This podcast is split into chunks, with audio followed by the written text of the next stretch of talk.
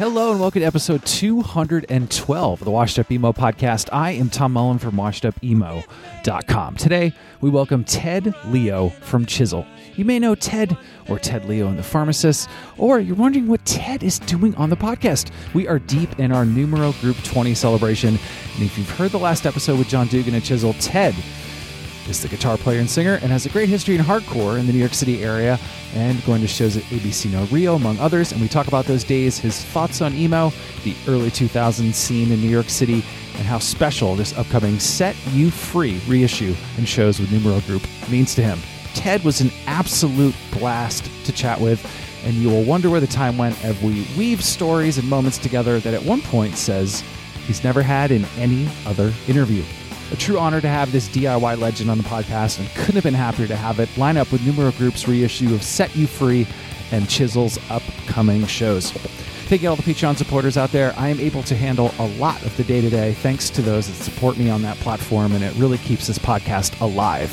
If you want to support, head on over to patreon.com slash washed up emo. Thanks in order to Double Elvis. Their podcast network has the best podcasts out there, and I'm proud to be part of their network. Learn about their award winning podcasts at doubleelvis.com. This is episode 212 of the Washed Up Emo podcast with Ted Leo. Can't call you up, can't think of what to say.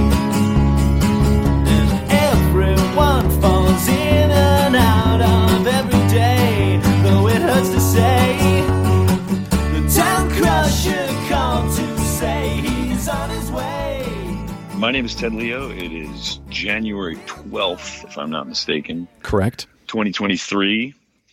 And I am in New Jersey, just outside of New York City. Thanks for coming on. Um, I think it is awesome to have you and um, hear sort of some of the, you know, punk and hardcore roots of yourself, and then we can talk about Chisel and some of the other stuff you're doing, and then the the the re, the, the shows and the um, the new new packaging from Numero Group, which is amazing. But um, yeah, I, I I think it's a really easy one to ask, like.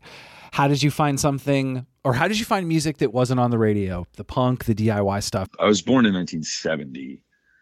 And so, you know, I was um, not a baby when uh, punk, you know, broke the first time. you know? Right. and um, and uh, and I was paying attention to to popular music. I was listening to the radio. I was buying records. I was I was very into music, and um, and I have distinct memory of hearing uh, the Ramones rock and roll radio, which you know obviously like wasn't their first record, but hearing that on the radio and um, being intrigued by it and uh, seeing a lot of stuff that you know may not have been as much on the radio, but was on very early MTV and the things that preceded MTV, like Friday night videos and a lot of the Mhm. um, Public you know access. pre yeah pre-cable like public access you know video channels. Um the uncle floyd show in in uh, new jersey had had a lot of punk bands on. Um you can find a lot of it on youtube. And i took all that stuff in um you know and and uh given the the the main theme of of our interview which is chisel which had its you know kind of mod bent um the jam was like a very early band in that vein that i remember um hearing and uh, seeing early videos by you know when they were still around i didn't get to go see a lot of shows back then because i was only 10 you know whatever Mhm. but but i did go see adam and the ants um there was a lot of stuff that came through that um you know my, my parents were super young so they were both like in some ways like terrible parents in in not you know in like not parenting me with with a ton of care in certain regards but which also you know wound up being like good in that they let me do things that i'm sure kids today would never be able to do when i was 10 you know and things like that so um, that was what got me into it first. I took a I took a really hard um, and like all encompassing, not all encompassing, but I stopped paying attention to like uh, a lot of current punk stuff. I, I stopped digging for like current punk stuff in the early 80s when I got really into um, hip hop for a couple of years. And then I swung back around again, um, still, you know, early mid 80s when, and this goes to your question about the relationship, like the person who, you know, who kind of helps you along the way.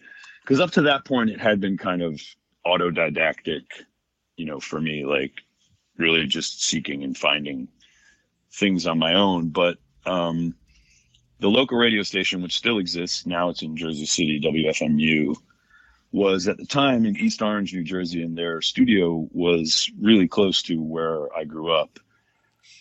And I kind of became, I don't remember exactly how I became aware of this, but I found the the punk show, like the classic punk show of the entire, you know, of the New York area, which was a guy named Pat Duncan, um, who used to do, do this long show on Thursday nights. And um, I think I literally just stumbled across it.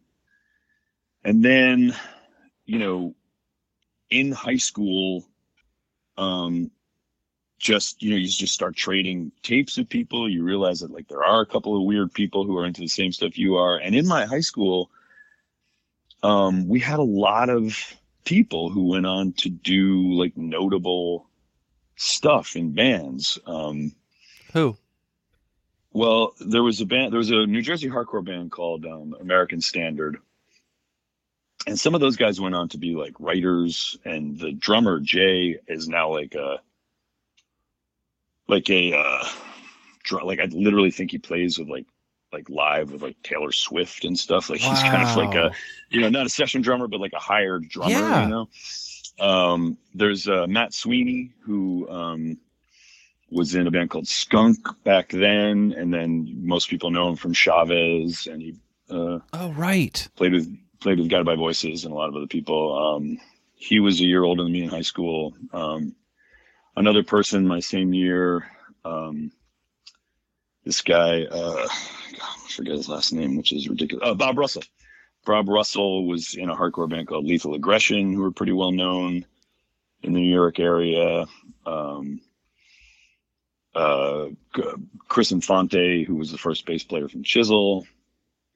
Um, yeah, there are more. Like, just it was a weird, fertile, fertile year. The fertile few years. The the mid '80s um, in my high school. Weirdly, you know, and so we we had a we had a crew that um, could talk about this stuff. You know, it wasn't just people you saw at the record store or at shows or whatever. Like we had a crew that could talk about it in school. Wow. Trade, stories and records and stuff, and, and Can that was you- good. Can you talk about that more? Like, what were some of those things that you remember? Was it zines? Was it trading tapes? Was it Mm. meeting at the record store? Just, it's so interesting now that you and I can search YouTube and find stuff, but I think Yeah. that time period, like I'm used to the 90s, which felt a little bit, I, I had internet, but it wasn't like Yeah. it was. But I just, can you paint that picture with you, you with your buddies that you found and you started Sure. to hang? Yeah. So, I mean, first of all, going to shows, yes, there were zines, but there were also, you know, the bands that were playing would have demos and sometimes records, but other other people who were in bands would like kind of always have something on them too. So if you got introduced to somebody and you know they're like, oh yeah, you know this person plays in a band, Like, yeah, you want my demo? You know, you're like, yeah. So you would just kind of like get, you know, get and trade a lot of stuff like that. And and back then it was still like, you know, it was still CBGBs um, having night shows that a lot of us couldn't go to, but the hardcore matinees uh, um, on Sundays that a lot of us could. And um, some other places in New Jersey, uh, City Gardens in Trenton, uh, places in Hoboken, Maxwell's you couldn't always get into, but sometimes you could. Um, and uh, you know, like the kind of more like VFW Hall, like Elks Club kind of stuff.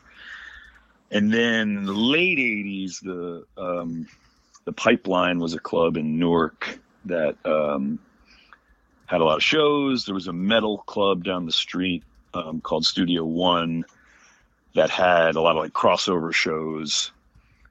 Um, there was a place out in Randolph, New Jersey called uh, Dreamers with a Z, I think that um, that actually had a lot of hardcore shows. And then there were like there were other places in Brooklyn and Long Island, L'Amour, and stuff like that where there were like metal hardcore shows. Um, you know, some of the the original original punk and hardcore clubs in New York, Max's Kansas City, and all those like they were dying, and there weren't really a lot of shows there anymore. Um, but CBGB's was a place called Downtown Beirut that um, had shows. Yeah, you know, like you. So you would just you would just go to shows. You'd get the calendar. You know, people would be hand out flyers, hand out calendars, you know, etc. And um, and you you know you maybe go to see one band, or sometimes you would just go because you knew it was a punk show, and you would get turned on to bands either by the other bands that were playing or because you know you just showed up and you didn't know anybody was playing. Um, What was yes, that? There were zines. Oh, go so, ahead. So, Yeah. no, just I think listing off all those shows, hearing about L'Amour's or hearing about City Gardens and and CB's and Maxwell's, did you kind of realize like, oh my god, I have act like there's a bunch of places to go, or was it this is just the world that I'm in?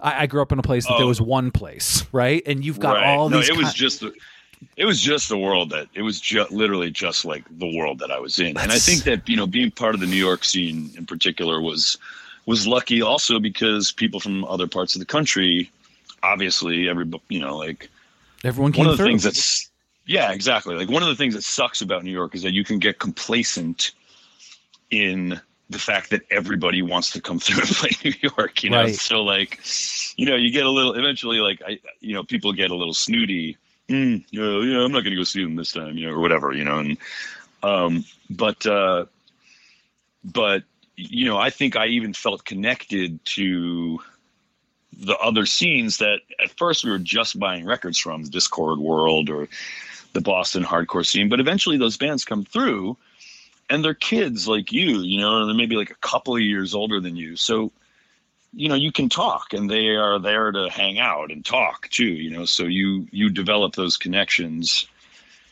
in the old way just by like going and, and meeting people and then all of a sudden you feel connected to this nationwide and eventually like global scene um, through actual personal relationships, not parasocial yeah, totally. Internet relationships. Was know, it- so, yeah. was it what resonated most because i i mean those shows like you said crossover i think that's a great way of putting it where there's different music happening the same night. What things started Yeah. to resonate with you? Was it the hardcore scene? Was it was it was it I punk? was, yeah, I mean, I was hugely into the hardcore scene um, in high school, and it- it- you know, for me, that also meant punk. I mean, it's like there wasn't, you know, like there there was starting to be a differentiation, but I don't even think I made that differentiation in my own head until a little bit later when I got really tired of a lot of the shit in the hardcore scene in Right. particular. You know, when it had kind of like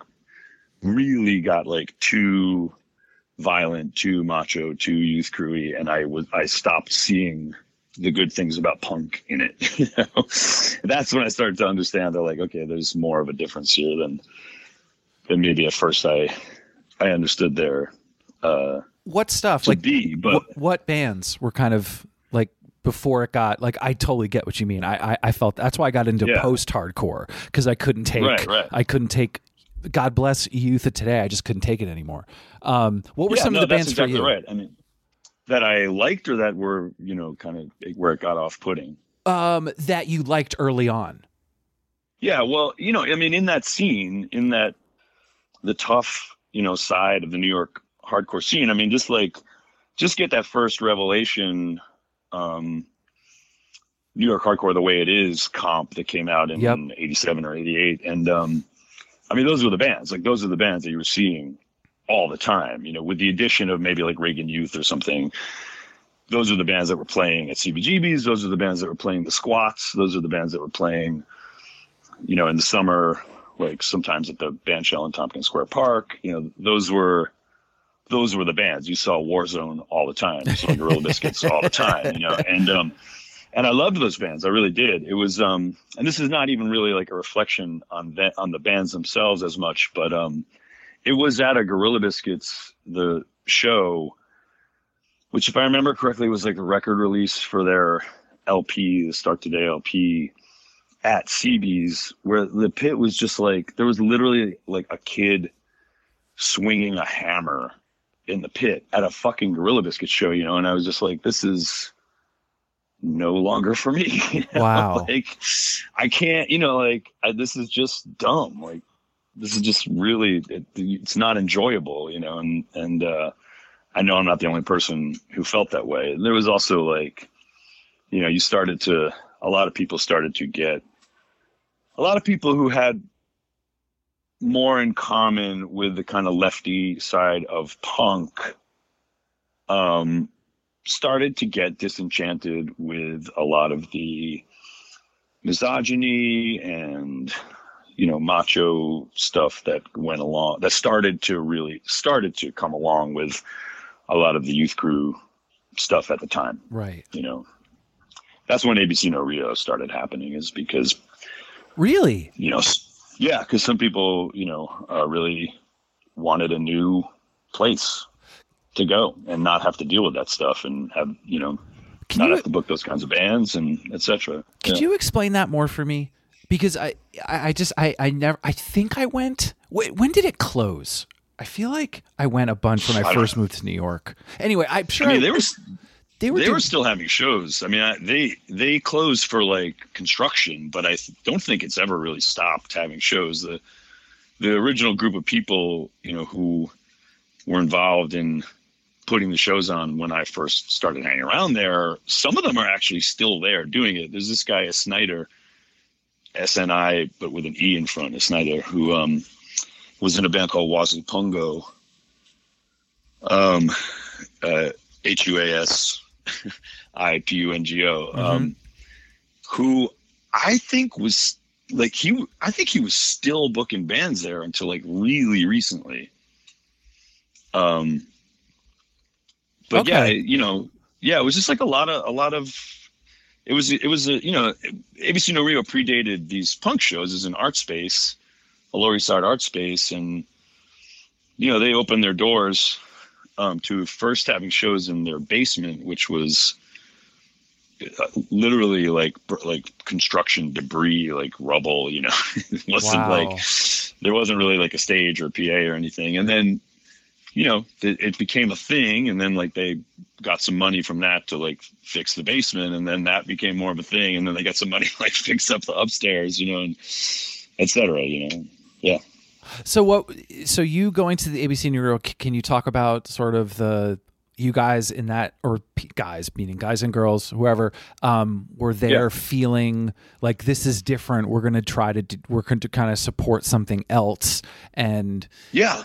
that's what it was It was explicit. Yeah, I mean, it was explicit. It wasn't like, yeah, this is a vibe we all had. No, it was like explicit. Like, you know, it was a, it was, it was an explicit attempt to not book any racist, homophobic, misogynist music, you know, and to not like to have a space that didn't tolerate that stuff. And this is in like '89, you know? Wow. When when it really got got going. Um and it was a it was a haven for a, a coming back together of a lot of like hardcore kids and a lot of the crust punk scene you know which which had like diverged earlier in the decade mm-hmm. because of a lot of that stuff, you know. Um, and there were adjacent places that had shows with all the similar bands. Like there was a squat called Squatter Rot, and they had an outdoor space called Squat the Lot um, that would, you know, do shows in the summer. Um, and uh, yeah, what were some of the bands that you saw Well, a lot of the the local bands, the people who were part of the scene, were um, uh, Born Against, the band that I was in at the time called Citizens Arrest, another band I was in called Animal Crackers, um, Rorschach, which uh, the you know singer was Charles Maggio, who ran the Gern Blandsten label, who put out all the Chisel records Right. originally. Um, Chisel actually played there back then in, in an early form. Um, and uh, some of the other great like I mean there was some I saw some epic epic shows there like Animal Crackers played our first show at ABC with Neurosis and MDC and Downfall, which was Tim Armstrong's band between Op Ivy and Rancid. What? Yeah. Holy yeah, it was great. shit! It was amazing. It was really What did that sound like? quite quite a show. Uh, like Op Ivy and Rancid. I'm joking. Sorry, it was a joke. okay. right. Oh, that's amazing. And to have neurosis on the bill. Yeah, yeah, early neurosis, yeah.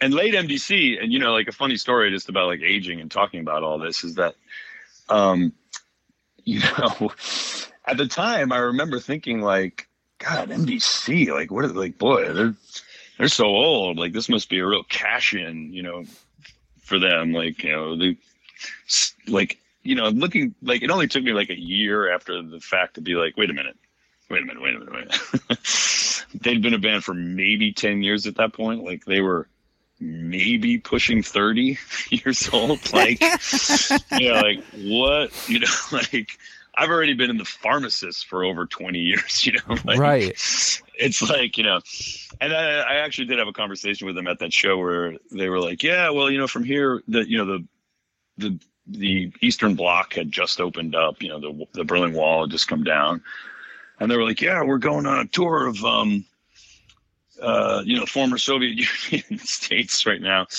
like you know, out to like Mongolia or something." I was like, "What? Holy shit! Wow. Okay." I take back, you know, any, Yeah, any questions I had about like, you know, your motivations or anything. Yeah that's really cool. can't imagine what that was like. I actually never ran into them again after that, so I never got a chance to ask them how it how it went. But I imagine touring like you know Asian Russia in 1989 or 90 or whatever it was like what must have been insane. Yeah. Wow. So for, from that, was there for you personally? Was it, um, you know, playing in bands? I'm going to shows. Like, were this, was there any other? Was it that was my environment, or did you have other goals that you were thinking about? Well, I was in college. Um, I hated it. I think that, um, you know, with the exception of of you know forming this this band that you know meant enough to some people that were reforming after 25 years. Um, I don't. I I would say that my college years were the worst years of my life. I hated Notre Dame with a passion. Um, I was in at that point, you know, I'd been in Catholic school since first grade, and um, I, you know, I had I had not had I'd had. I mean, you can read about this elsewhere because I'm I'm not like it's not something I don't talk about, but I I you know I had I had a lot of problems, and I had had there was some stuff that happened in my youth that was kind of psychologically coming to Mm-hmm. rear its head in my life and um i resent that place to tell you the truth to this day i'm now 52 years old and i fucking resent that place because i think that i pretty obviously needed a lot of help and instead i got rejection for being a shaven headed freak you know fly in their buttermilk At that school. um, yeah, Yeah. yeah, And um, you know, my only goal, like, but I didn't have like, you know, it sounds a little bit like, you know, oh, you went to Notre Dame, you know, like, yeah, I went to Catholic school. Like, I went to Catholic school my whole life, and that was kind of a chute that had been laid out for me. Like, my parents were the first kids in their families to have gone to college, you know mm-hmm. so there was a lot there was a lot of weight on me to like do that you know go through that chute um and i shouldn't have been there you know i mean that's that's the truth of the matter like i shouldn't have been there so and yet i had like i had a lot of like feelings of responsibility to my parents and like you know fucking Catholic guilt. Yeah, you know, to- I am also a, to- a I am also a recovering Catholic. So yeah, yeah. all it's- yeah. So I got you you. know to to finish it, you know, to at least like finish it, at least like Totally. put in the work and finish it. Um, and I, I I took a you know I took some time off and I just worked and and um and was still playing in a couple of bands you know around here. But I eventually did go back and finish it. But I bring that up because when you ask me like, did I have any other goals or anything? Like, I don't know. Like, I really don't know. You know, I it's like that question when people say like, when did you know you were going to be a musician? You know, and I don't have an answer to Yeah, that yeah, yeah. I I got you. because I, yeah, like I just, you know, like I was just kind of going along. Like this is what I gravitated to, and I had some competing goals. Like there were a couple of bands that I was in that I actually didn't go on like great European tours with because I I had to stay here and work. You know, while I was out of school, or because I had to go back to school. You know, um, and my goals were like competing in that regard because I really did want to like finish this that seg- that segment of my life Mm-hmm. up in hopes that I could, you know, slough off some of the guilt and responsibility, and at least say that like I had done I had done this. You know, I did it. I did my best at it, and I completed it. Um, but at the same time, like there's no question, especially with hindsight, that I was, you know, anybody with who anybody who wanted to like give me any empathy at all could have seen how strongly I was gravitating to this other thing, you know. Right. Um, but I just kept gravitating towards it. Like I never made a snap decision, you know. It was just like, I, you know, it was always something that I was doing along with everything else that I was doing, and then it just became, you know, once I was, I guess, like once I was, once nobody was suggesting that I don't do it anymore. I was able, you know, I, I just did it more, you know. So Yeah. that, that literally leads us to today. No, that's it, Ted. It's just interesting you mention it that way. From a, I mean, I think if oh, I'm not, I'm trying not to assume, but from like a Catholic standpoint, I felt that same way of just I have to hmm. finish this, I have to do this thing, and and it was this. I don't know. It, it was. I've just when you said pressure, I'm like, that's exactly how I felt. Like I, even if it doesn't feel good, you're supposed to finish and Yeah, that's not yeah, the right yeah. that's not what's supposed to happen like now you understand Right. that but then it was like i have to do this regardless of how shit i feel Yeah, exactly. I mean, literally, you know, like I mean, this is this is also being coy to a certain degree, but I mean, it is literally like you're like, hey, you know, Jesus died on the cross, man. you know, like, yeah he's been hanging on that thing in every room I've ever been in in my life for the last twenty whatever years. You know, like I could at least finish this out. You know, mm-hmm. yeah yeah Uh, it's it's yeah it, i was dealing with that you know with someone like a few weeks ago about that just that same sort of feeling connected? So uh, the reason i brought it up sort of just the goals of thing is like the diy and the punk thing has stayed with me. Even if i'm been i've been at a, a big record label working or dealing with someone on the street it sort of stayed Yeah. with me. And when john mentioned the sort of abc no rio that really got me excited to kind of hear how that stayed with you. And um like just sort of from making music or even just j- just in life and um that's what I meant sort of you're in there and you kind of see these people being creative in ways you haven't seen. That's how I felt when I went to a punk, Right. you know, like a DIY space. I'm like there's someone Yeah. that's really good at doing food not bombs. Like what the hell is that? you know, or this Mm-hmm. Yeah. distro. Like I, Yeah. did you feel that? I did, and I'll put an even finer point on it for you. I, I remember um, kind of after Chisel, actually, um, I did this band in the late '90s called the Sin Eaters. That was that was a return to more like you know aggressive and, and overtly political, you know, post punk, punk, uh, post hardcore for me, and um, and one of the things I remember thinking about in that time because we played almost entirely only DIY spaces. We, um, you know, we we were a pretty short-lived band. Um, oddly enough, we spent most of we played most of our shows in Europe during that time, and it was you know it was all youth youth centers and squats and and things like that, and and I did get a very good sense of of something that I think you you alluded to there, which is that uh, one thing that I was getting a little dejected with in the states was, you know, post Nirvana. I think there was a big drive, and I'm not like I'm not trying to gatekeep or like you know police what anybody should do, but I do think there was a big drive again for like everybody should start a band. You know, everybody should have a zine. Everybody should do you know one of these sort of top line things and then i remember going to all these like these like you know really like well functioning youth centers and squats around europe. And you know granted a lot of the youth centers get government funding which we don't get here but still you started to see more than i was seeing at that point in time. And it reminded me more of these earlier you know late 80s early 90s years.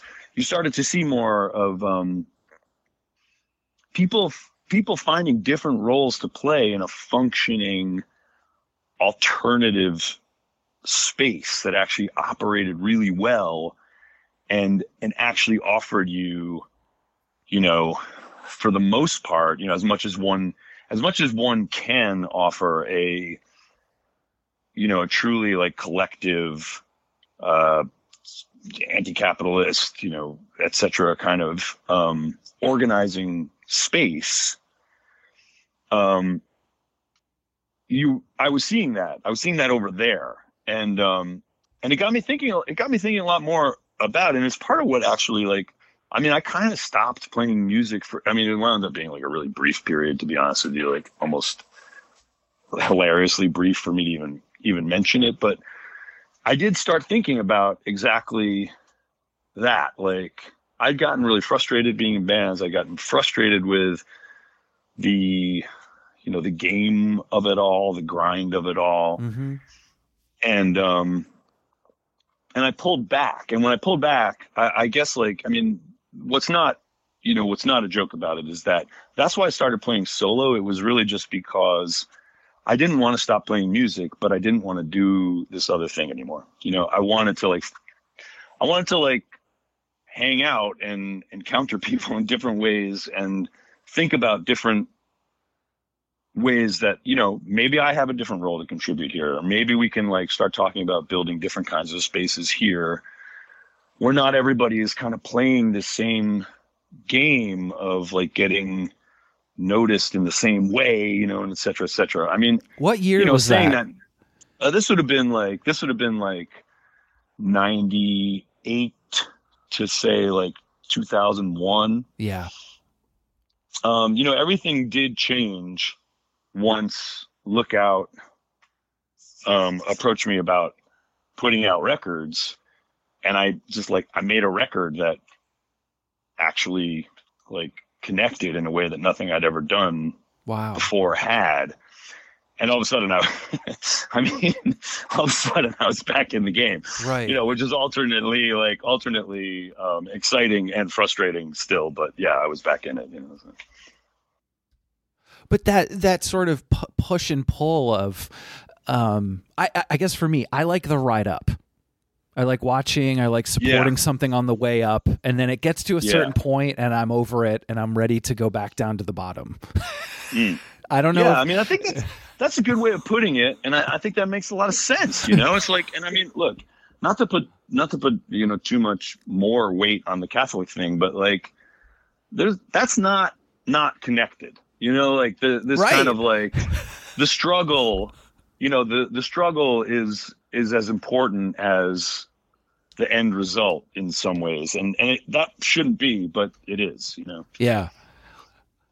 I'm so glad I have someone else to uh, c- commiserate about that. I've said that before. People are like, "What are you talking about?" I'm like, oh yeah, I'll talk about that all night with you. Man. um, no, I just I I I love you know the the history of you know where you were and being able to be exposed to that type of music, and I think it's I think it's worth bringing up you know Chisel at this moment and Right. sort of that that time period and what music you were making. And it was interesting talking to John explain it and how it kind of came from all these different places. And just love to hear how you know that that came together from a three piece and you said i mean he mentioned the jam as well but taking stuff from punk indie rock from brit mod it seemed to be an interesting um, pot that you guys were playing in Yeah, I mean, for me, Chisel kind of has three distinct eras.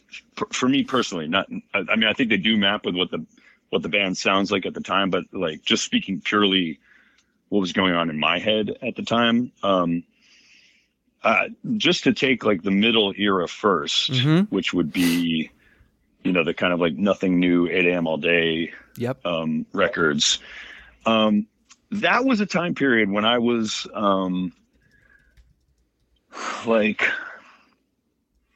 I was I was finally feeling like youthful and alive, and I was actually interested in in writing some more exuberant music that was you know that flirted with like imagery and um and and even like rock tropes that were so fun and exhilarating to play but weren't necessarily um accepted in like punk and hardcore anymore. I think we got away with it because i think that we still played them because we're hardcore kids. Like we still played them with that energy. So like right you know, we would play hardcore shows and people would be like, oh, they're the melodic hardcore band. Or we would play indie rock shows and they'd be like, oh, they're the really energetic indie rock band. You know, like we we were able to kind of straddle a lot of um a lot of uh rifts, you know, and, and have a have, have a few feet in, in different worlds. Um but then going back to the going back to I think the earlier period when John and I first started playing together, we were we were just doing a two piece thing pretty briefly, but um, and you know, obviously, like we started out mostly with covers, but it was stuff that I think you can you can see was informing where we wanted to go. Because I remember like our very first, like the very first set that we put together. I'm not. I don't remember every song, but I can tell you off the top of my head. We played "Standards" by the Jam. We played. um that's how I escaped my no. We played we played Academy Fight Song by Mission of Burma. We played uh we played um john mentioned buffalo we tom played Salad Days. We played Salad Days off the you know the Minor Threat. Yeah, and then no, and but then when we started when we got a bass player and we started playing more stuff, yeah, we did a couple of Buffalo or maybe one Buffalo Tom cover. Um Impossible by Buffalo Tom. We were consuming college radio at that point too mm-hmm which um, in New in New York, and I think also to a degree in DC for John, like there wasn't that kind of that kind of like indie rock college radio that you know, surprisingly, you know, that existed um, elsewhere. Like WFMU didn't play a lot of indie rock. Like WNYU didn't play a lot of indie rock. Um, you got to go out a little further. Like I can't get the, I could never get the Princeton station where I lived. It doesn't reach up here, but WPRB in Princeton was a place that played a lot of indie rock. You know, um, you know, later I I would know about like you know Homestead Records and like Lawrence, Kansas. You know, it's like big indie rock out there. You know, um, but it. But I had to get to college before I got exposed to a lot of that wow um, you know, and uh, and um, yeah, it was really just like you know punk and and hardcore and '80s like '80s alternative music, which is not necessarily the same thing. Like, you know, obviously, like I knew, you know, I knew what the, a lot of like post punk alternative radio bands were. Whether it was like Echo and the Bunnymen or Siouxsie and the Banshees or you know, et cetera, like that stuff we all knew, obviously. But um, but yeah, punk, ska, reggae, hardcore. You know, like Yeah. that was my that was my diet and um and it took getting to college to like hear this other stuff that that you know ticked a lot of boxes for me it set off a lot of synapses for me the early buffalo tom still any buffalo tom stuff really i mean I, I remain a fan of theirs but like they're so great in combining volume and melody you know and um I love that. Yeah. That. I love the Who, you know, I love the Beatles as well, you know, and I loved, uh, you know, Discharge, you know. So, you know, I went to college in '88, and um, uh, I worked at the station. And at first, um, myself and Chris Infante, who was the first, who, you know, I went to high school with, and was also the first bass player in Chisel.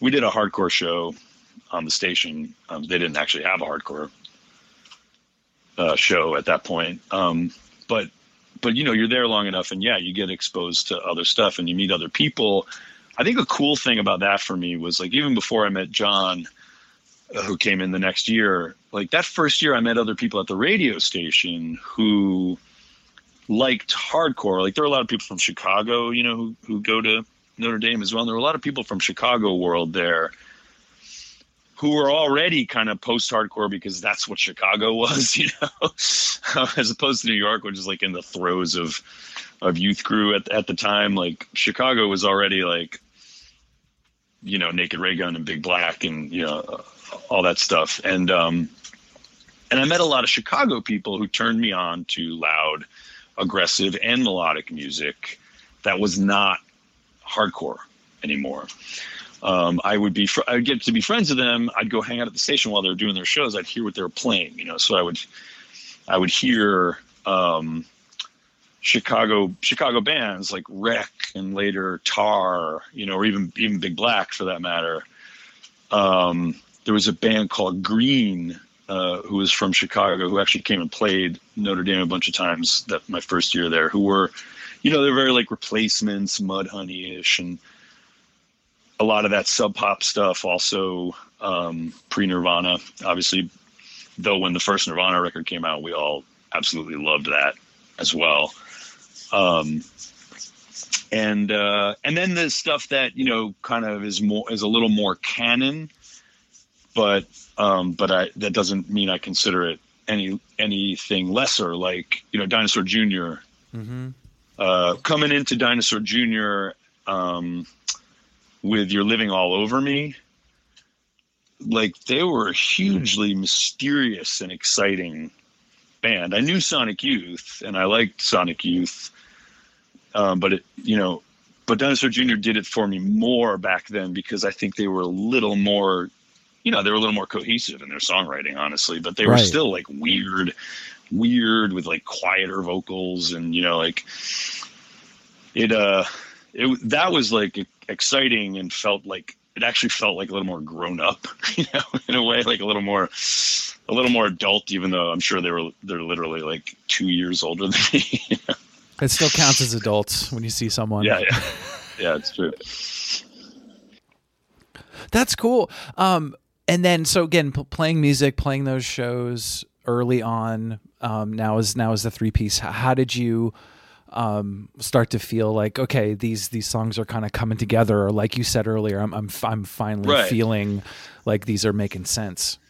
Well, I think that interestingly, uh, especially given my later association with Lookout, like what what clicked for us was a lot of what was going on in the Bay Area at the time. Because out there, I feel like there were a lot of bands who were doing more melodic stuff, you know, and, and some of them were on Lookout, some of them were not. But you know, Op Ivy would be Mm-hmm. one of those bands that like if you scanned my brain in 1989 you could very well come up with uh, the unreleased op ivy record you know Like, that was just like that was very dna level for me Right. um, in a lot of ways um, and uh and i think some of the like you know again like coming from a world where it was all like spikes and shaven heads and flight jackets and and Doc Martens and combat boots to you know seeing this kind of West Coast world where people are more like ripped up Vans, you know, and like Mhm. cut off shorts and stuff. Like you know that that was another thing that for me felt very exciting. I was like, oh, wow, okay, California, yeah, you know, like that's that seems different and you know kind of slack and cool, you know, and um, and I think early on Chisel, uh, Chisel probably combined like our love of that kind of like Dischord stuff of the era whether it was you know shudder to think or some of the more melodic stuff that was happening there with that kind of more like frenetic like younger um bay area stuff that was happening and we we cover i mean we actually covered knowledge by op ivy at some of our really early shows and um I'm trying to think what else you know like even like all like i think those first bunch of all records Yeah. or still remain like really really Allroy's Revenge and Allroy Saves i still kind of think are great records. Um and anyway just a lot of the ways in which that cal that california world was um was doing music was doing melody and and volume you know uh, melody and energy. I think we i think early on we gravitated in that direction as we became a three piece and we started really like writing our own songs. Um Hey, if you need an exciting new record to look forward to, Iodine Recordings, the Boston based record label, is releasing the 30th anniversary edition of Quicksand's classic debut, Slip, on vinyl. This is the album's first time on vinyl in over a decade with completely remastered sound. This deluxe gatefold edition with slipcase comes with a poster, a deluxe LP, and a 64 page hardcover book. The book chronicles the album's history and has commentary from Anthrax, Hole, Rise Against, Youth of Today, Papa Roach, and more. Experience this iconic post hardcore record in a brand new way with the 30th anniversary edition of Quicksand's Slip, available for pre order now and in stores on March 31st, 2023. And since they returned in 2021, Iodine Recordings has released almost 20 albums to date from bands like Stretch Armstrong, The Darling Fire, One Line Drawing, Jerome's Dream, Sulker Fire, and more. Head on over to iodinerecordings.com for more and follow them on Instagram at iodine recordings.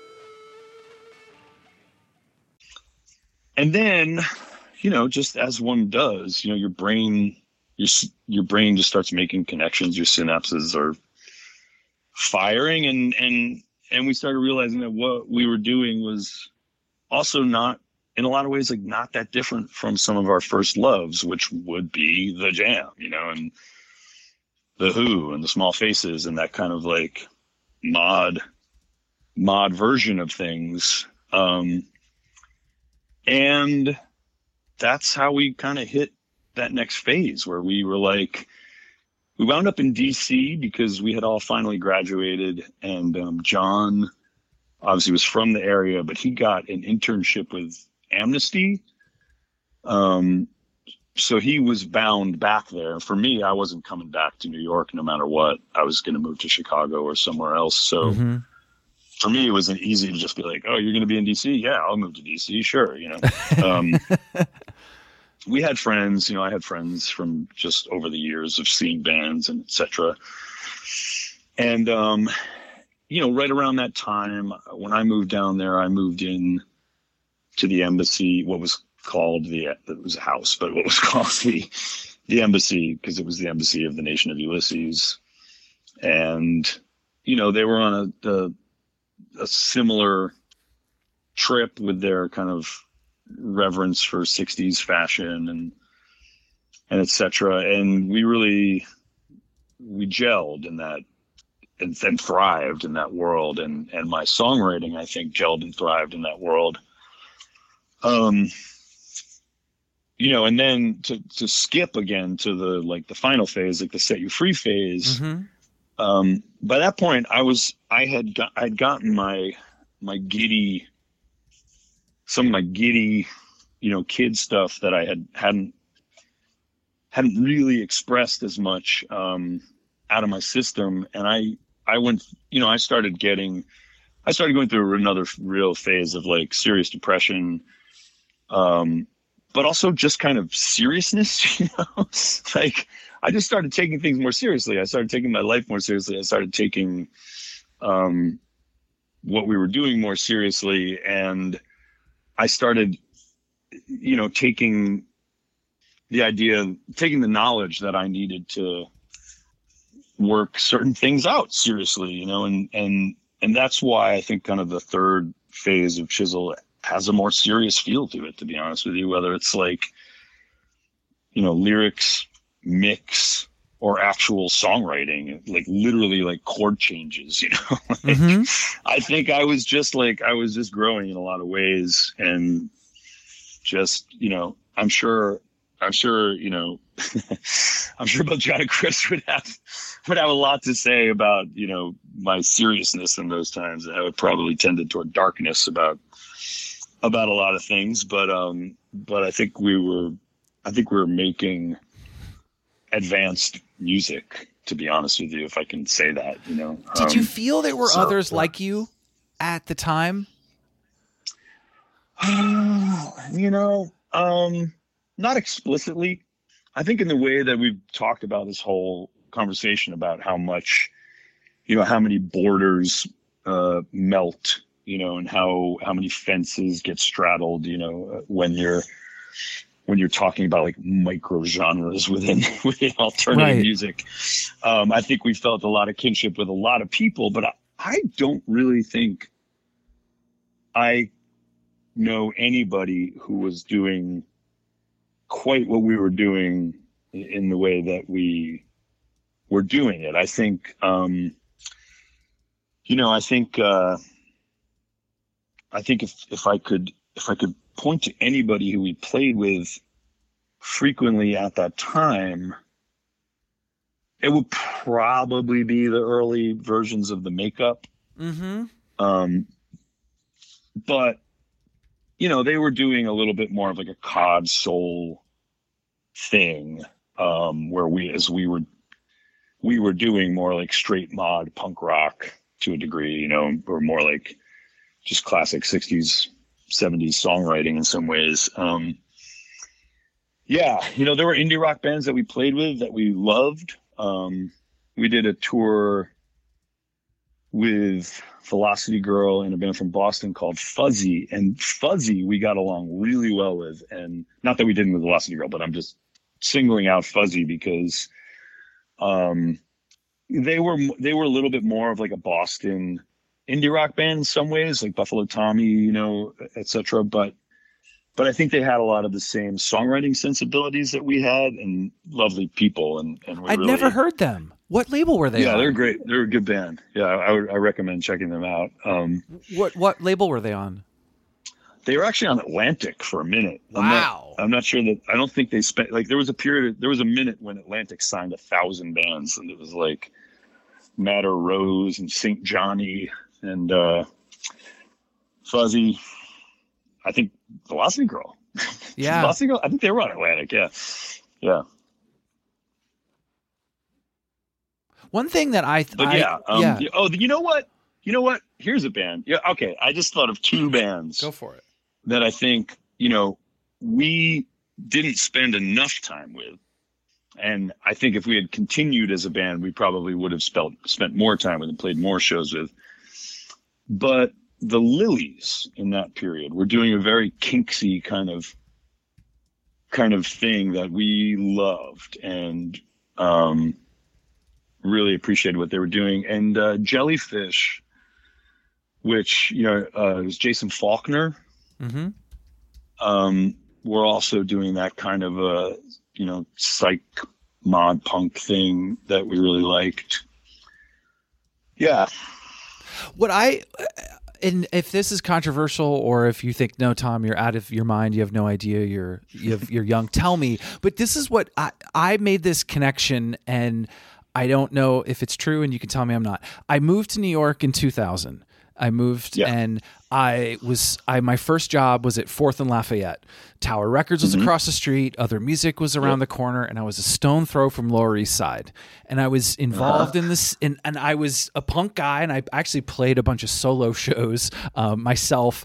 But oh, friends started inviting me to Mercury Lounge or other venues and say, "Come check out this band," and it's their first show. It was the AAS, right? Oh, or yeah. those types, right. you know, the strokes, things are to So I'm like a hardcore kid, but I'm getting exposed to this thing. But my my my mind was all these 90s things kind of got forgotten at like the year 2000 somehow or 2001 and Yeah. my history of chisel i would watch those and go they would have fit in right here like it would have fit somehow and i always had that feeling of um like it was you know a little bit ahead and there was this moment where those things have to happen for the other bands to happen right? Everyone thinks oh that band's gonna be huge and then it's the next one. But it was just it was slapping me in the face when I would see some of this stuff, and maybe it was just because I knew Mike and John and really well, and I had a personal love. But I just it was just that the ending of it, the '90s, and then the sort of internet boom Yeah. post that. Do have you ever thought about that? Oh yeah, um, yeah. I mean, you're not wrong. I mean, you're not wrong at all. You know, by the end of Chisel's time, we, we you know we played in New, New York as much, if not more, than we were were playing in DC, and we were very much a part of, you know, probably because I had all my old, now post-hardcore friends who were in bands there as well, and we Right. were still on Gern Blandsten. Um, but we were very much a part of the Brownies Right. scene in the late 90s which gave birth to a lot of that stuff like a lot of people who went on to those band to be in those bands were at a lot of those shows and you know in our immediate wake i would say like um, jonathan fire eater Yep. who who were originally a band from DC called the Impossibles. Um, also like a little bit fell into that gap, and then you know the Walkmen who came out of that were able to carry the baton across the finish line or whatever. But um, but no, I mean you know I uh, I know that a lot of those people were absolutely uh, like you know aware of that what we you know our our let me just say like our world like our shows our scene the you know um and you know even even in those immediate years like it was wasn't a, wasn't that much longer that the pharmacists really took off Right. um 2002 2003 when like we were you know we were doing really well you know playing clubs that were bigger than a lot of what those bands were playing at, at the time Right. um but you know it's just one of those things where like you know i mean this is going to sound you know like i hope this doesn't sound bitter it's just the truth that like if you don't some you know the game that we've been talking about the grind that Yep. we've been talking about it is the case that if you don't play it a certain way sometimes like you know you're not going to get the spotlight that other people will and most of the time in my life that's been absolutely fine because especially as the uh, when it as concerns like where the pharmacist got to where i got to personally with with the pharmacist it was like a level of success that i never strove for Mm-hmm.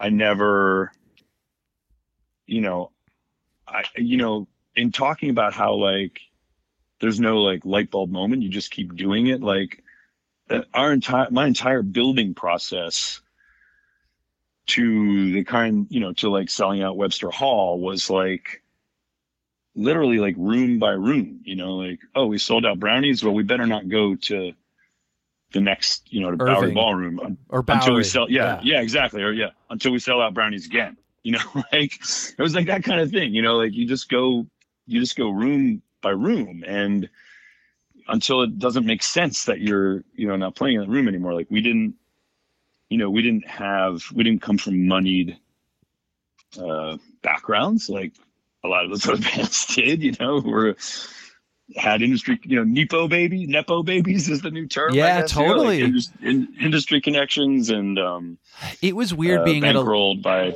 yeah. It this was or that person. it was weird being Yeah. at a label then um Right. because you felt that moment of uh this is the sound go and find it versus Right. this is the sound we're gonna cre- you know go off of it and um uh, that's a story as old as time but definitely that that Yeah. time period okay, we Yeah. got to hear this. We got to go find this. And it's, and it's, I don't know. It felt like the practice spaces, like all of a sudden, that's all you heard. Like I was in bands and I'd go to the practice space. I'm like, why is everyone sounding like this?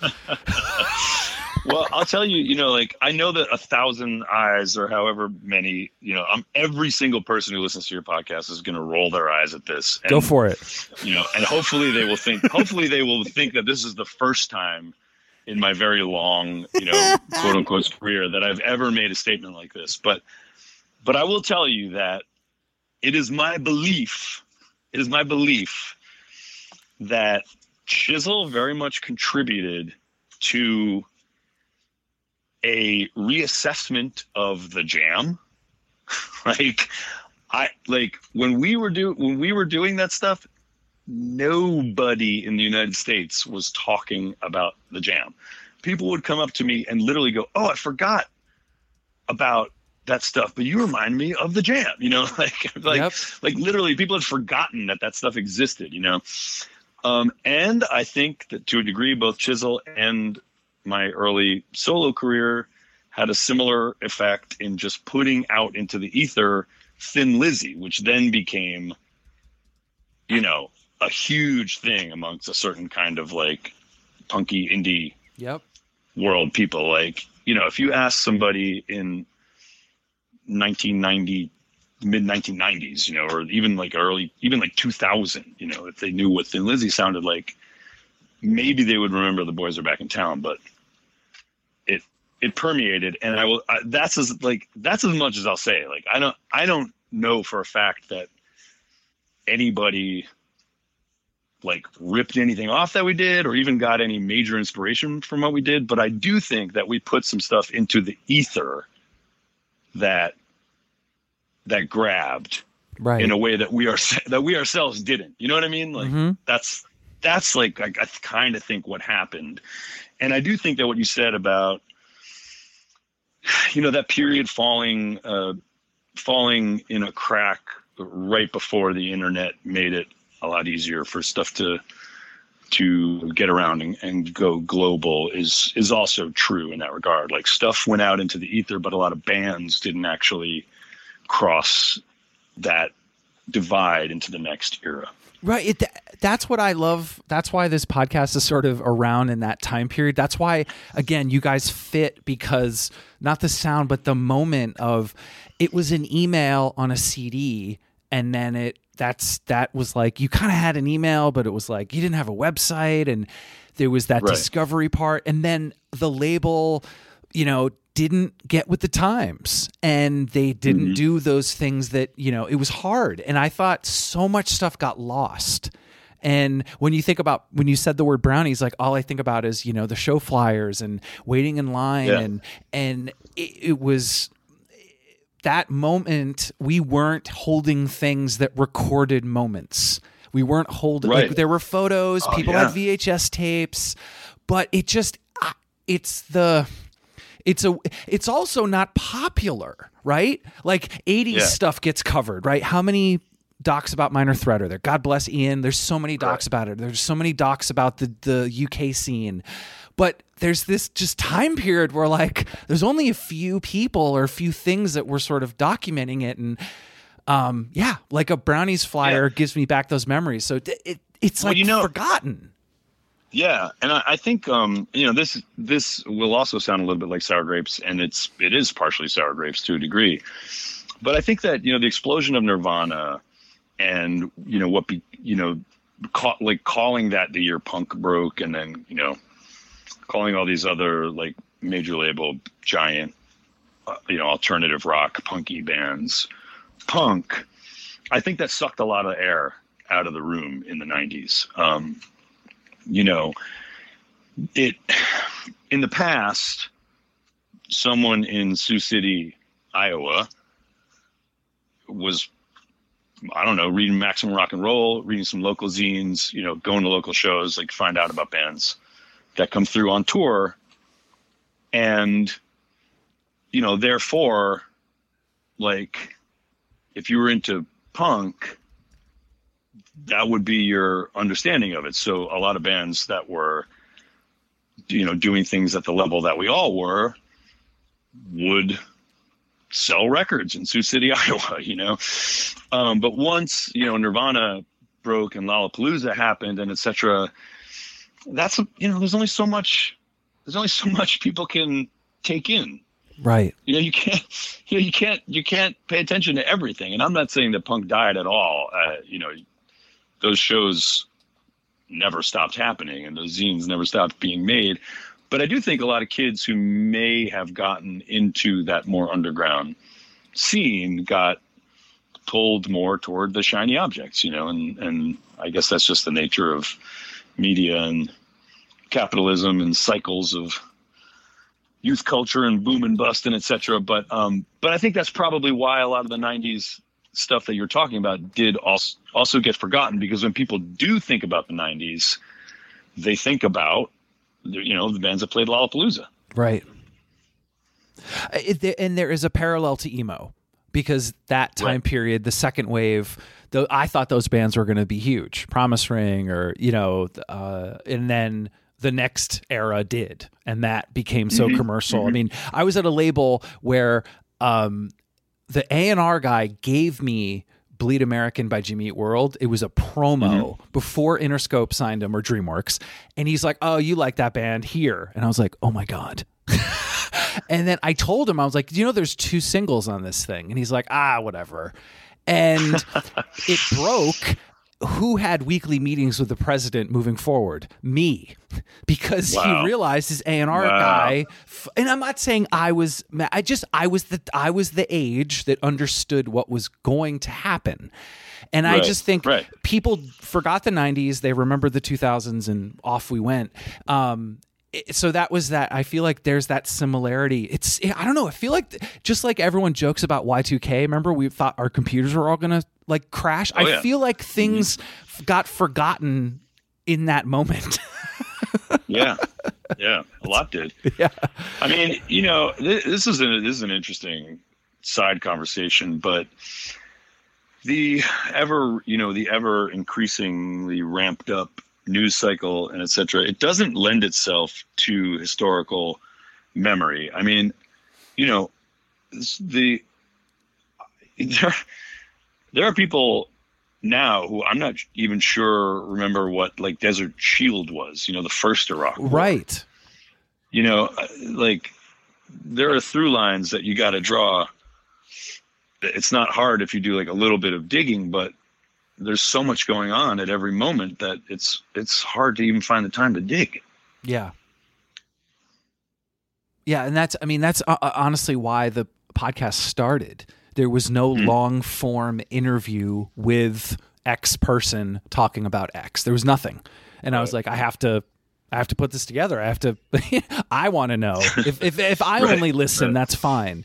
Um, but yeah, it it it feels like there's not time and I just think that moment, it's just chisel sort of ending, you starting your other thing. It's an interesting mind or time period where I think that's the last time that that happened. That's the last mm, time there were yeah. those, like you said, going to the show. I saw you at Brownies. I'm going to see you at ABC No Rio. Like, and I'm not saying that's good or bad. I just think that that way of connecting with people um, is what I miss about a DM. And I yeah. understand they both serve a purpose. We're not in the same room. We're magically talking through the internet or through the phone. Fantastic. Right. But there's yeah. that. Yeah, I mean, like you know, I'm not a luddite, and I certainly am not someone who would deny the amazing things that the internet has has you know has given me. Um, it's enriched my life in in unca- un- uncountable ways, you know. But but what you're saying is also true. You know, there's there's no question that there are things that have been lost, and sometimes I really do miss them. Yeah, um, I have a few more for you, and yeah, first one will be cringy, and then the last will be awesome. Where did you remember hearing? I have to ask this for everything. Do you remember hearing the word emo? Do you remember the first time you heard it? The word. That's a good question. I, I was always into to uh, Dischord stuff, you know, and right probably the first time I heard the word emo, like I can't tell you a specific time, but I do have a vague sense that it was probably said derogatorily about, you know, gray matter or rites of spring or, Totally, or generally, you know, generally like melodic, you know, Dischord stuff by someone in New York. You know, that's my sense of it. That's my sense of it, but I can't, I can't tell you that for sure that that's the case. that sounds exactly correct. It sounds like I mean, that's definitely what that's definitely what we came to. That's definitely what we came to first understand emo to be. You know, like when I when I first under you know when I I mean I, all the way back then, uh, like when the when the when the Embrace record came out, the, the Dischord Embrace, not the UK Embrace. Um, uh, I think we already were using emo in the vernacular, and that was like '87 or something like that wow. um 86 87 um so I, I think it was in the vernacular and i you know um it pro i mean and pro- i feel like from things i've read um i feel like ian has said that it it started you know derogatorily in dc to refer specifically to you know like gray matter and embrace basically you know and right, Right. to spring. Um those kind of like revolution summer bands as they call themselves. Um and i think that i do think that um you know that that embrace record by the way if you want to talk about another band like that was a huge fucking record for me. And but i think that we definitely understood that from a distance to be quote unquote emo Yeah. I was actually telling John I, I bought that record and rights at Record Convergence near his house. Nice. And the Oh, guy yeah, yeah. the Mhm. guy was so cool to me. He was Oh, that's great. he goes emo 101, huh? And I'm like, yeah. nice hey you know but what but it was it was Yeah. again, he could have been a jerk. He he could have been a jerk. yeah Um but yeah, those are yeah. those are I think that's I, I love that um the way you described it. It was someone talking shit from New York about DC. That's fantastic. I, yeah I, I do think that's kind of the first the first way that i heard it yeah Can you talk about the karate tour? That's when I got to see you guys in, in Chapel Hill. It was a house show. Um, Oh, dude- yeah, Mike yeah. was like, "Hey, we're gonna go see my brother," and and uh, got to see karate and was absolutely blown away. And then getting to see you guys again, and um, uh, and the way John described it, I was like, "Why was that a?" Why was that at a house? Like, and he kind of described that that you guys were doing all sorts of venues on that tour. But do you have any memories from that? You know, it's funny. I mean, I I actually don't specifically remember that Chapel Hill house show. I, I do remember, you know, our last show was on that later on that tour, and that was in Knoxville, Tennessee, at a venue at a club. But the night before was when like I quit the band, and that was in Auburn, Alabama, at another house show, and that was just how it was back then. You know, Right. You, you the circuit that the circuit that we and karate were running on was still a very post-hardcore circuit. So, you know, there were indie, there were bigger like indie rock clubs um, who were doing shows with bands like us. There were gritty punk clubs who were doing shows with bands like us, and there were still tons of house shows. You know, there were lots of house shows, lots of church basement shows. Again, VFW halls, you know, things like that. It was uh, we would there was uh, you know they would often be the best shows of the tours honestly like Right. you know it's it's really there's no i mean as amazing as it is for example just to bring up like getting on stage at webster hall and, and realizing like that you sold this out to like 1500 people or playing like playing like one of those outdoor shows that, that the Yes. pharmacists used to do in the summer where there would be thousands of people you know? Like, yeah. there, that's that's one kind of high. But another kind of high is like setting up in somebody's living room and having 50 or 60 kids just like right in your face you know right there with you. That is it's apples and oranges to compare but there's nothing like that. You know that's that's a real there's no reason to stop doing that you know if you can still do it so Right. that's kind of what we were all doing you know? Yeah. I, I well, it was an amazing show. I remember someone making food. I just remember there being so many people in that room that you know I could barely see John. You know, with the, you know because everyone's Right. just standing and um, very very fun. And Chisel was way too loud. or sorry, um, karate was way too loud. Um, Oh, really? Yeah. Wow. God, so fucking. Usually on that tour, it would be us who were way too loud. So that's And then another thing John wanted me to mention before we get into the reissues and um, the reunion sort of stuff is the he talked. Uh, I'm originally from Burlington, Vermont, and outside Oh, the right. area, and 242 Main was a big thing for me. And Mm-hmm. um, he mentioned a festival called Burlington Itis that you guys played. yeah. What? I don't Yeah, even yeah, yeah. remember that. Where the fuck was that?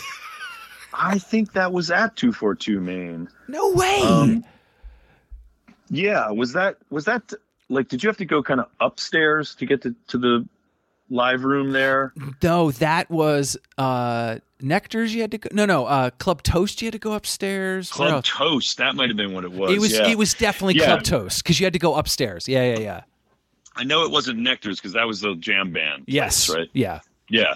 So no, but we we played two four two main also though during that um not the very early 90s but you know mid 90s like 90 I don't know 94 95 um there was a lot going on up there and we have a good friend uh who maybe John mentioned this guy Colin Clary who Oh right. Was what was band was he from in? up there.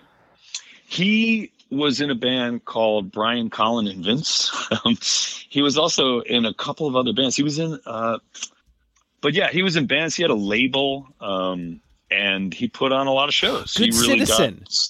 Good Citizen, right? Right. Wasn't that his label? Yeah, and there were there were other bands too, and uh, yeah, he was he he did a lot up there, and um, I mean, interestingly, it was like a weird hub for us for you know a couple of years.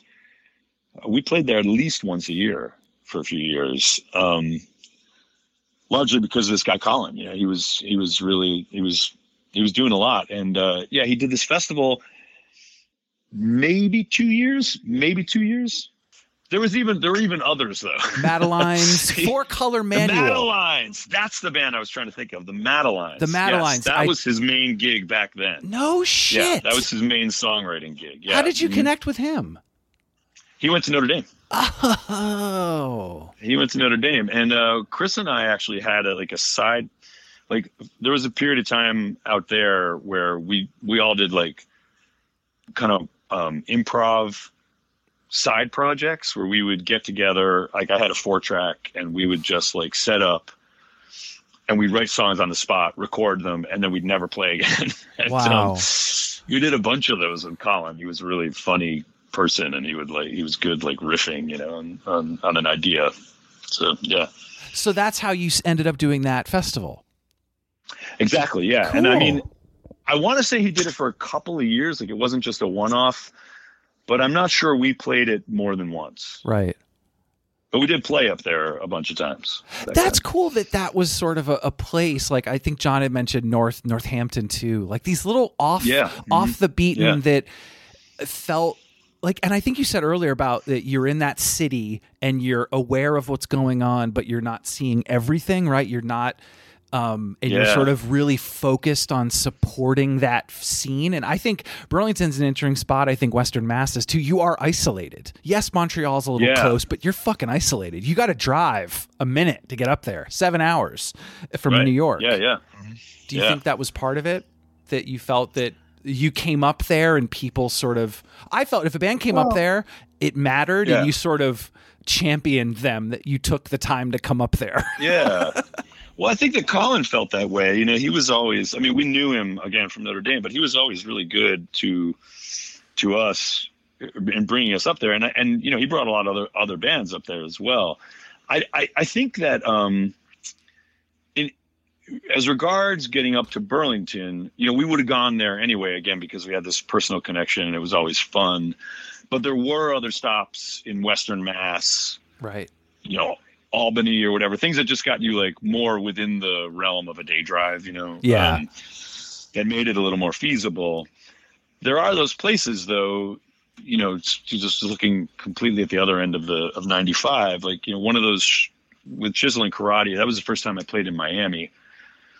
Um, and you know, at that point, I'd already been in bands for a decade, and and going there successive times with the pharmacist like that that is another one of those there are those spots in the country still where if you're going to commit to going all the way to Yeah. Burlington, like chances are you're gonna you're gonna also play not just Boston, but you know, well, I don't know, uh, Portsmouth, Portland, Yeah. you know, um, Northampton, like what you know, like you're you're working your way up there and you're working your way back, and you're spending a week in New England instead of like two three days, you know.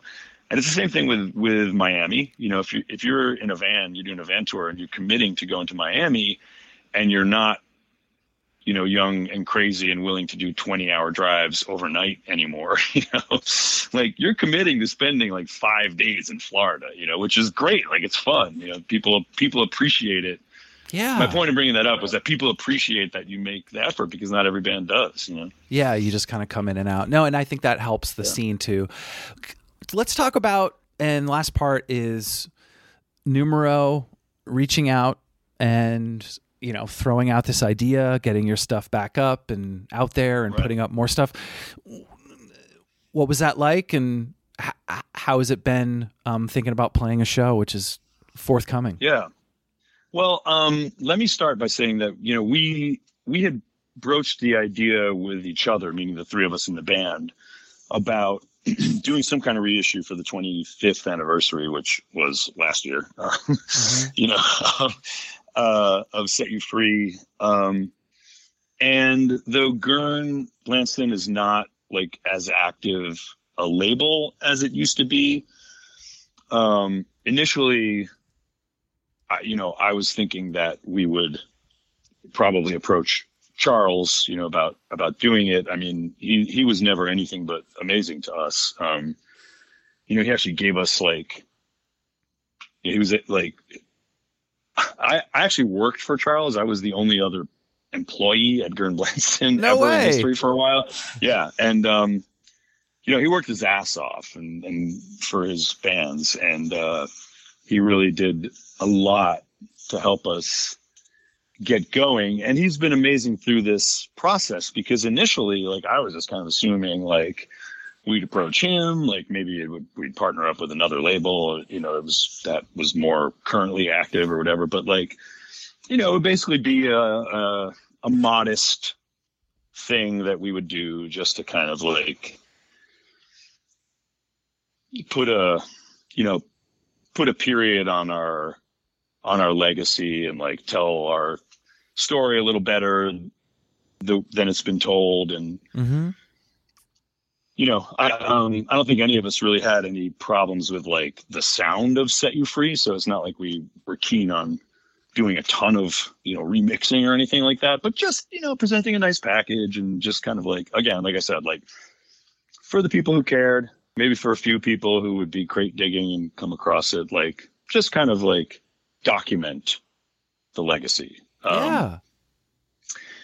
but then then numero got in touch and they were doing this whole 90s you know thing with bands that were uh, you know were our friends and peers. I mean all, like all the bands playing on this this numero festival karate tsunami ida uh blonde redhead was originally gonna gonna be on it. Like seam was originally gonna be on like these are all bands that we played and toured with back then a lot like it, it, is kind of funny you know because they're doing some more hardcore bands uh, as part of this reissue stuff as well. And originally they were trying to steer us toward it was going to be like a multi-day festival, and they were kind of trying to steer us toward that side of things. And I was like, Really? "Yeah, that's fine, but yeah, and you know, like, I, I was like, that's fine. Like, well, that's fine. You know, that's that's part of my blood too. But just for the record, of all of the bands that are on this thing, like we toured more with Seam and Blonde Redhead and possibly Karate than like any of those hardcore bands, you know. So, you know, eventually what the whole thing got whittled down, but you know, to the one day. But um but it just kind of like they were it just made sense. It was like, oh, you're you're grabbing this whole segment of and by the way, like again, like a lot of what you were t- you were talking about, like, you know, maybe Unwound is the only band of that lot that didn't get totally lost. But even in that sense, that's because they were a pretty big, like they were a pretty big indie band Right. as it was. Like I don't think you know. I don't think the average history book is writing about Unwound, but they persist in the popular consciousness. People remember them. you Right. know. Maybe Blonde Redhead, you know, would be next in line. But I think most of those bands did kind of fall through the cracks in the way that you're talking about. And and I think Numero um understands that and picked up on it and values that era, values the bands that they ha- have contacted to you know to do these reissues for. And that is kind of part of what made it just immediately make sense. You know it's not just that they approached us it's that they obviously have a stake in telling the history of a lot of this era that has been somewhat forgotten uh, in their in their way, which we trust is a good way because of all the other great reissue stuff that they've done. you know? Right. I love that. That I mean, that's Yeah. the. It's it's what I've you know my my career outside of doing this stuff like has been sort of. Um, my day job is my my fun job. I I I have I help people remember a song or a band or something they didn't think about or forgot and Right. these same kind Right, of thing right. like i think numero has that same ethos and i just love that that's what sort of sold it for you It is really. I mean, that that's what sold it for me as a concept to begin with. Uh, you know, John knows them, knows them personally um, better than I did. So they, you know, they approached us through him, and but I was, I'm, you know, very familiar with their catalog of of reissues, everything from, you know, older soul records to to obscure, you know, psych and rock and everything, and understanding that it was going to be part of you know not not just like a bland like hey you know let's get 90s you know kind of like Right. retrospective. But specifically the bands that they are working with so many of them are absolutely bands that we had a personal connection with in that era that it told me that they are to be trusted with this you know what i mean? Like you can you can hand over your your legacy to them and it's in good hands. So that that that as a that's what sold it to me as a concept and then when we actually got into conversations um you know uh, getting into specifics and stuff it, yeah it just all it all seemed on the up and up and it all seemed to make a lot of sense and um you know again like to bring uh, charles and Gern into it I had the conversation with him because I certainly didn't want to cut him out of it, but Right. it was also like, you know, Charles understands, I think that um he gave this like a go with God kind of, you know, like, yeah uh, you know, um blessing and and uh, I certainly appreciate um and thank him for that. Yeah. How did it feel? Uh, just a couple more. How, how did it feel to play, practice, jam on these songs again? Um, not bad. I mean, you know, the the one thing about me mostly only playing under my own name uh, since the since you know 2000 is that um, I can, you know, since I'm playing as me, I can play whatever I want. You know? Right, So right. I've pulled, you know, I've, anything I've written is fair game as far as I'm concerned. So I I have pulled chisel songs into my live set from time to time. Um, some of them I've played. Um, yeah, I mean, maybe four or five of them. You know, over the over the years, um, I've played a number of times. So some of them remain familiar to me. Um, it was, you know, it was the '90s were our 20s, um, and we weren't big drug users. so like our memories of that time were formative and pretty intact, you know. So Mhm. um so like it's not you know, it doesn't seem like a big it doesn't seem like a cobwebbed attic or basement that we're like unearthing all this stuff from. You know, it's uh again, I mean, I hate to go back to this the same thing, but it's true. Like in the way that um, I can now put a put a word to it in this conversation. Like it, as we talked about, there not being a record scratch moment or a light bulb moment, you know, when this or that decision gets made most of the time, um, there's a continuum that, you know, I can look back on going all the way to the earliest bands that I ever played with. And I remember it and I can see, you know, I know what I was thinking. I know why I did the things that I was doing most of the time. I, I understand and support eh, you know, 70% of those things um, mm-hmm. in retrospect, um, uh, which is a pretty good ratio. and, um, and, uh, I see it all flow, you know, I, I see it all flow. So dipping back into that is not like, it doesn't feel super strange for me. I mean, I've continued to play music. I've continued to play, um, in bands and, um, it's part of the continuum. It's, it hasn't, it hasn't been lost to me. I mean, I got, I definitely got to relearn a lot of the songs, and I'll tell you right now, I have myself wondering from time to time, like, was I a better guitar player back then? because this is hard. Wow. um, so, you know, I mean, I'm sure that's not the case, but there's like, it's definitely, it's, it's, uh, I didn't just strap in and immediately find myself able to play all that stuff again. But you know, some of it I could, some of it I had been playing, so some of it I could, and others of it is you know it's a little like uh, maybe not as easy as jumping back on a bicycle, but like maybe like getting your skateboard legs back or something. Yeah, you know? nice. What else about Chisel has not been said um, that that that you would want people to hear or know? If they were hearing about him for the first time or if they were a fan for a very long time? Well, um, I do think that you know, talking about the continuum, I think that sometimes when you are living in the flow as a as a as a member of a band or a person who appreciates a band, um, you know, you don't always see it in its context. And one of the things I'm psyched about for this reissue is to contextualize it. Um, and not just me- meaning you know not just to put not just to say this happened in this era and this time and here's what was going on around it. I think that i have become you know a, a, a better and better songwriter as i've gone on. You know i'm more in more and more in command of the choices that i make you know. That's just natural you know when when you keep going with something. What i'm really pleased about and what i hope other people hearing especially set you free now will also get from it is I think that's it's really good songwriting, frankly, myself and Chris. I think Chris's songs on the record are fantastic.